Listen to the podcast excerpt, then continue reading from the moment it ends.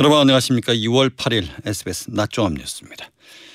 투르키예와 시리아의 강진으로 인한 사망자가 8천 명에 육박한 가운데 세계 보건기구는 최악의 경우 사망자가 2만 명을 넘을 것으로 예상했습니다. 투르키예와 시리아에서는 450여 차례나 이어진 여진의 영향으로 구조 작업에 난항을 겪고 있습니다.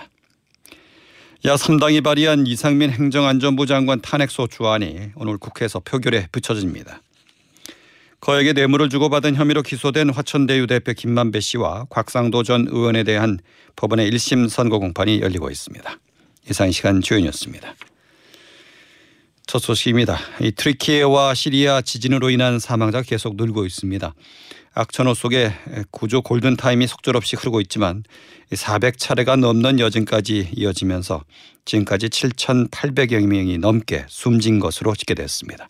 신정은 기자입니다. 지진이 강타한 튀르키예 남부 하타이의 모습입니다. 건물이 완전히 부서져 지붕이 바닥으로 내려앉았습니다. 구조대원들은 처참하게 무너진 건물 속에서 생존자를 찾아 옮깁니다. 망연자실한 채 앉아있던 남성은 건물 더미 위를 걸어다니며 울부짖습니다. 지금까지 튀르키예와 시리아에서 이번 지진에 따른 인명피해는 7,800명을 넘은 걸로 집계됐습니다. 최악의 경우 이번 지진에 따른 사망자가 2만 명을 넘을 걸로 세계보건기구는 예상했습니다. 미국 지질조사국도 만 명 이상의 사망자가 나올 수 있다고 우려했습니다. 지진이 시작된 가지안테프 지역과 맞닿은 하타이주에 있던 한국인 유학생이 지진 이후 연락이 끊겨 현지 대사관이 확인에 나서기도 했는데 외교부는 어젯밤 공지를 통해 연락이 두절되었던 우리 국민 한 명이 한국에 있는 가족과 연락됐다며 현지인의 차를 타고 안전한 지역으로 이동 중이라고 밝혔습니다. 외교부는 지진이 발생한 튀르키의 동남부 지역 가운데 카흐라만 마라슈, 말라티아 등 6개 주에 대해 특별 여행주의보를 발령했습니다. SBS 신정은입니다. 강진이 강타한 튀르키예에 급한 대한민국 해외 긴급 구호대가 튀르키예 남동부 카즈안테프 공항에 도착했습니다. 긴급 구호대는 튀르키예 당국과 협의를 통해서 현지 상황을 파악한 뒤에 수색 구조 현장으로 출동하게 됩니다. 외교부에 따르면 긴급 구호대는 동시 파견 단위로는 역대 최대 규모로 외교부 소방청, 한국국제협력단, 군 인력 등 총 118명으로 구성됐습니다. 민주당 등 야 3당이 공동 발의한 이상민 행정안전부 장관에 대한 탄핵소추안이 오늘 국회 본회의에서 표결에 붙여집니다. 가결되면 헌정 사상 첫 국무위원 탄핵 가결로 이 장관의 직무는 즉시 정지됩니다. 장민성 기자입니다. 이상민 장관에 대한 탄핵소추안이 오늘 국회 본회의에 상정됩니다. 주호영 국민의힘 원내대표는 김진표 국회의장을 찾아가 본회의 의사 일정을 잡으면 안 된다고 요청했지만 받아들여지지 않았습니다. 민주당 등 야 3당이 공동 발의한 탄핵안에는 176명의 의원이 이름을 올렸습니다. 탄핵안은 재적 의원 과반수 찬성 150석 이상이면 가결되기 때문에 민주당 의원들만으로도 통과 가능합니다. 무기명 투표로 진행되는데 민주당 내 이탈표가 얼마나 나오느냐에 따라 통과되지 않을 가능성도 배제할 수는 없지만 실제 부결 가능성은 작습니다. 민주당은 이 장관에 대한 탄핵 추진은 정권의 비상식과 무책임을 바로잡는 첫걸음이라며 윤석열 대통령의 대국민 사과를 거듭 요구했습니다. 탄핵안이 가결되면 국무위원에 대한 헌정사상 첫 탄핵안 통과입니다. 역대 국무위원 3명에 대한 탄핵안이 발의된 적이 있지만 본회의 가결까지 이어진 사례는 없습니다. 통과 즉시 이 장관의 직무는 헌법재판소 탄핵 심판 결과가 나올 때까지 정지됩니다. SBS 장민성입니다. 국민의힘 38 전당대회 당권 주자인 안철수, 김기현, 황교안, 천하람, 조경태 후보는 예비 경선이 시작되는 오늘 저마다 현장을 누비면서 당심 공략에 나섰습니다. 네, 국민의힘은 오늘부터 이틀에 걸쳐 책임당원 6천 명을 대상으로 여론조사를 한 뒤에 10일 본 경선에 진출할 당대표 후보 4인을 발표합니다. 이재명 민주당 대표가 오는 금요일 검찰에 나가 위례 대장동 개발 비리 의혹 2차 조사를 받겠다고 밝혔습니다. 검찰은 백현동 개발 의혹과 관련해서도 대대적인 압수수색에 나서며 압박 수위를 높였습니다. 한소희 기자입니다. 이재명 민주당 대표가 오는 금요일 당 최고위원회의를 마치고 오전 11시 검찰에 출석하겠다고 밝혔습니다. 당무에 바빠 주말 출석 입장을 여러 차례 전달했지만 검찰이 주중 출석을 고집했다며 유감스럽다고 덧붙였습니다. 검찰은 이 대표를 상대로 대장동 위례개발 과정에서 측근인 정진상, 김용 씨의 금품 수수 혐의와 관련한 질문을 주로 던질 걸로 보이는데 이 대표는 지난달 28일 1차 조사 때 제출한 서면 진술서 내용으로 답변하는 등 방어권을 적극 행사하겠다고 밝혔습니다. 검찰은 백현동 개발 특혜 의혹에 대해서도 본격 수사에 나섰습니다. 지난 2015년 백현동 부지 개발 과정에서 시행사가 이재명 성남시장 후보 선대위원장을 지낸 김인섭 씨를 영입한 뒤 4단계를 건너뛰는 용지 변경 특혜를 받았다는 의혹입니다. 또 100% 민간 임대주택 건설 계획이 10% 임대, 90% 분양으로 바뀌면서 민간 사업자는 3천억 원의 이익을 남긴 걸로 알려졌습니다. 검찰은 180명 규모의 인력을 투입해 40여 곳에 이르는 대규모 압수수색을 벌였습니다. 압수수색 대상엔 성남시청뿐만 아니라 백현동 사업이 추진되던 1년 동안 115차례 통화한 사실이 확인된 김인섭 씨와 정진상 씨를 겨냥해 사무실과 서울구치소 수용실도 각각 포함됐습니다. SBS 한소입니다. 아들의 퇴직금 등 명목으로 대장동 민간업자들로부터 거액의 뇌물을 수수한 혐의로 재판에 넘겨진 곽상도 전 의원이 법원 1심 심판이 조금 뒤에 나옵니다. 서울중앙지법은 아들 퇴직금 명목으로 50억, 불법 정치자금 5천만 원을 받은 혐의로 기소된 곽 전 의원에 대한 선고 공판을 진행하고 있습니다. 뇌물 공여 혐의로 기소된 화천대유 대주주 김만배 씨, 정치자금법 위반 혐의로 기소된 남욱 씨도 함께 선고를 받습니다. 이번 판결은 대장동 의혹이 불거진 후 핵심 관련자들에 대한 법원의 첫 판단입니다. 오는 4월 서울 시내 버스와 지하철 등의 대중교통 요금 인상이 예고된 가운데 서울시가 이동 거리에 따라서 요금을 조정하는 방안을 추진합니다. 지하철이나 택시처럼 이동 거리가 멀면 요금이 더 붙는 겁니다. 보도에 유덕기 기자입니다. 서울 시내버스에도 이동 거리가 길수록 추가 요금을 부과하는 방식의 거리비례 운임제 도입이 추진됩니다. 서울시는 이런 내용을 담은 의견 청취안을 시의회에 제출했습니다. 제출안을 보면 간선지선 버스 이용 기준 기본 요금은 지금의 1,200원에서 300원 또는 400원 인상되고 기본 요금이 거리비례 운임으로 바뀝니다. 기존 기본요금은 10km 기준 기본요금으로 변경되고 이후 탑승 거리가 10km를 넘으면 30km까지는 5km마다 150원, 30km를 넘으면 150원의 요금이 별도 추가됩니다. 광역버스의 경우 기본 요금이 지금의 2,300원에서 3,000원으로 700원 인상되고 역시 거리비례 운임을 적용합니다. 다만 마을버스는 균일 요금제를 유지합니다. 지하철 요금도 현행 카드 기준 기본 요금 1,250원이 1,550원 또는 1,650원으로 인상되고 거리 추가 요금도 오릅니다. 이에 따라 장거리 지하철 승객의 실질 인상폭은 더욱 클 것으로 예상됩니다.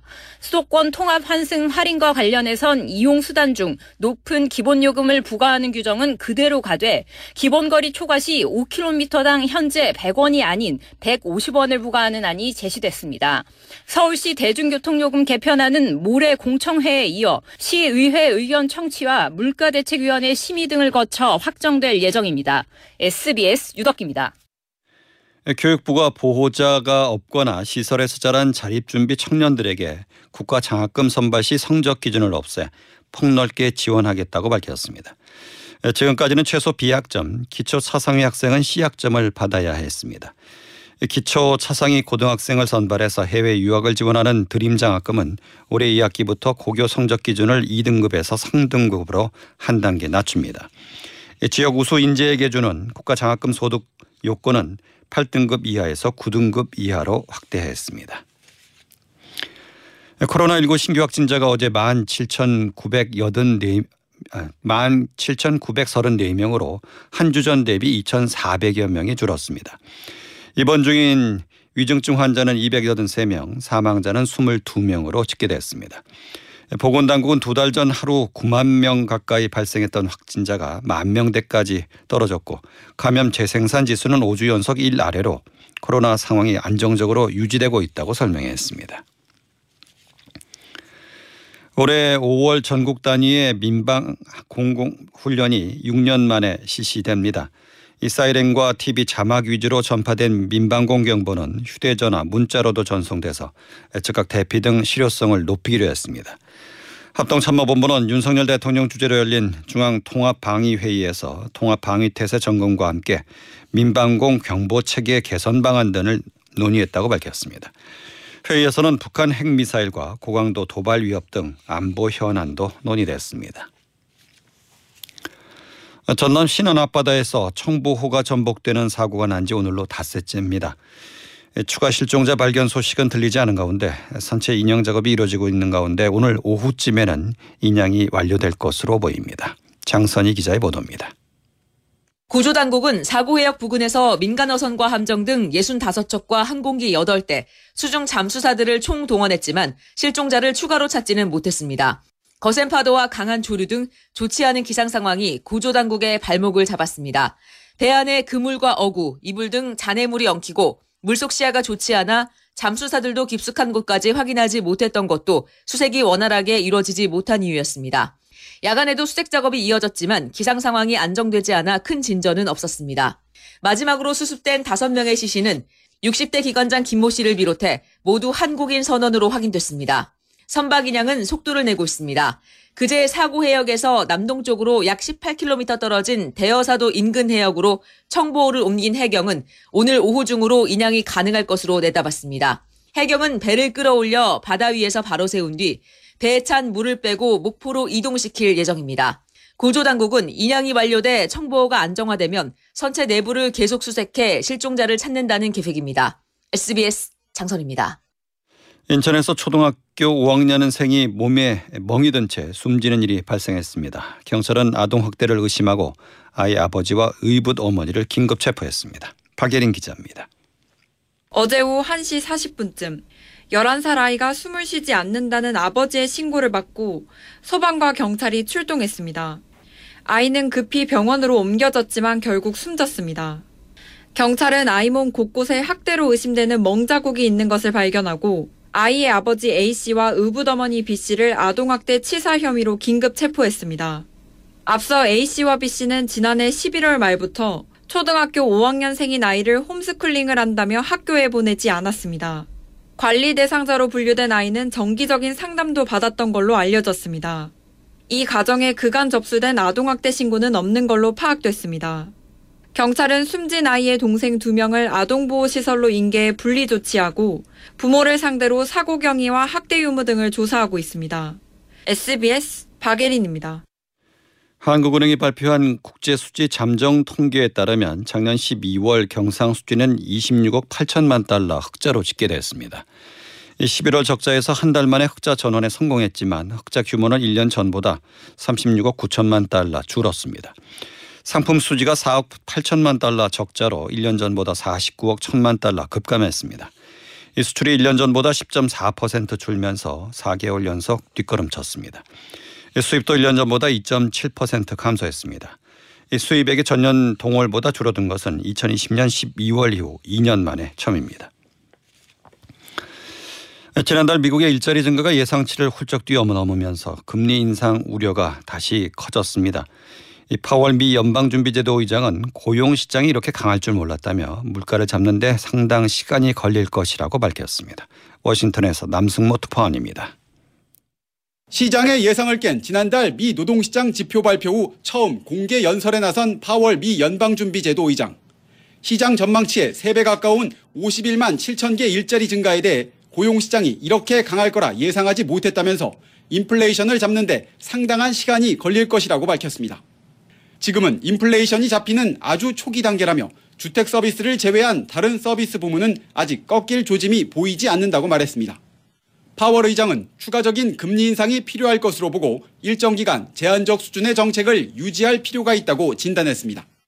다음 금리 결정 때 지난번 0.25%포인트보다 더 오를 것이란 시장 전망을 어떻게 보느냐는 질문엔 구체적인 답변 대신 물가 상승률을 2%대로 낮추기 위해 지속적으로 노력하겠다고 답했습니다. 다만 고용 강세와 고물가가 계속되면 금리를 더 올릴 수 있다는 점은 분명히 했습니다. 최근 논란이 되고 있는 연방정부 부채 한도 상향에 대해선 재무당국이 다를 문제라며 의회가 적기에 한도를 높이는 것만이 해결책이라고 말했습니다. 고용지표 발표 후 하락세를 보이던 뉴욕 증시는 인플레이션이 잡히고 있다는 파월 의장 발언에 반등하며 마감했습니다. 워싱턴에서 SBS 남승모입니다. 이 쌍방울 그룹 김성태 전 회장의 해외 도피를 도왔던 수행 비서가 캄보디아에서 압송됐습니다. 이 쌍방울 그룹의 이른바 금고지기로 불리는 그룹 임원도 이르면 이번 주 후반 국내로 들어올 것으로 보입니다. 강민우 기자입니다. 김성태 전 쌍방울 그룹 회장의 해외 도피를 도왔던 수행 비서 박모 씨. 8개월 넘는 도피 생활 끝에 지난달 17일 캄보디아에서 체포됐는데 어제 아침 인천공항으로 압송됐습니다. 검찰은 박 씨가 체포돼 당시 가지고 있던 휴대전화 6대를 확보해 김 전 회장의 통화 내역 등을 확인 중인 걸로 알려졌습니다. 이런 가운데 김 전 회장의 전 매제이자 쌍방울그룹 금고지기로 불린 전 재경총괄본부장 김모 씨도 이르면 이번 주 후반 국내로 압송될 예정입니다. 김 전 회장과 함께 태국으로 달아났다가 지난해 12월 체포된 김 씨는 송환을 거부하고 재판을 진행해 왔는데 태국에서 열린 재판에서 항소를 포기하면서 강제 추방 절차를 밟고 있습니다. 김 씨가 송환되면 검찰이 김 전 회장의 로비용으로 의심되는 쌍방울 그룹 자금 흐름을 파악하는데 탄력이 붙을 거란 전망이 나옵니다. 한편 이화영 전 경기도 평화부지사 뇌물수수 혐의 재판에선 김 전 회장이 2019년 1월에서 4월 사이 500만 달러를 북한에 지원한 이유를 놓고 검찰과 이전 부지사 측이 공방을 벌였습니다. 경기도가 북한에 주기로 한 이른바 스마트팜 사업비를 쌍방울이 대신 낸 게 아니냐는 검찰 추궁에 이전 부지사 측은 경기도에 관련 예산이 편성되는 등 쌍방울이 대납할 이유가 없었다고 맞섰습니다. SBS 강민우입니다. 부산사경찰서는 생후 13일 된 아기를 처치대에서 떨어뜨린 혐의로 산후조리원 원장과 간호사 등 3명을 업무상 과실치상상 혐의로 검찰에 송치했습니다. 원장에게는 아이를 제때 의료기관에 옮기지 않은 혐의가 추가로 적용됐습니다. 이어서 자세한 날씨를 양태빈 기상캐스터가 전해드립니다. 미세먼지 비상입니다. 현재 제주를 제외한 전국의 초미세먼지 농도가 나쁨 수준 이상인데요. 예, 특히 일부 충청을 중심으로는 평소보다 농도가 3배 이상 짙어져 있고 수도권과 충청 그리고 호남 지방에는 초미세먼지 주의보까지 내려져 있습니다. 이토록 탁한 공기는 조금 더 이어지겠는데요. 그나마 차츰 대기 흐름이 보다 원활해지면서 지금보다는 조금씩 농도가 옅어질 수는 있겠습니다. 현재 하늘 자체는 맑게 드러나 있지만 먼지와 안개가 뒤엉켜 있어서 시야가 흐릿합니다. 오늘 별다른 눈비 예보는 따로 없겠는데요. 이에 따라 동쪽 지방을 중심으로 대기는 다소 건조합니다. 화재 사고도 유의하시기 바랍니다. 낮 최고 기온은 서울이 7도, 대전 9도로 포근하겠습니다. 내일 밤부터 모레는 전국에 비나 눈이 내린다는 예보입니다. 날씨였습니다. 시황입니다. 코스피는 어제보다 33.63포인트 오른 2485.34를 기록하고 있습니다. 애청권 서비스업 등이 상승하는 가운데 섬유의복 등이 하락하고 있습니다. 코스닥은 6.13포인트 오른 778.92를 기록하고 있습니다. 서울의 현재 기온은 6도, 습도는 38%입니다.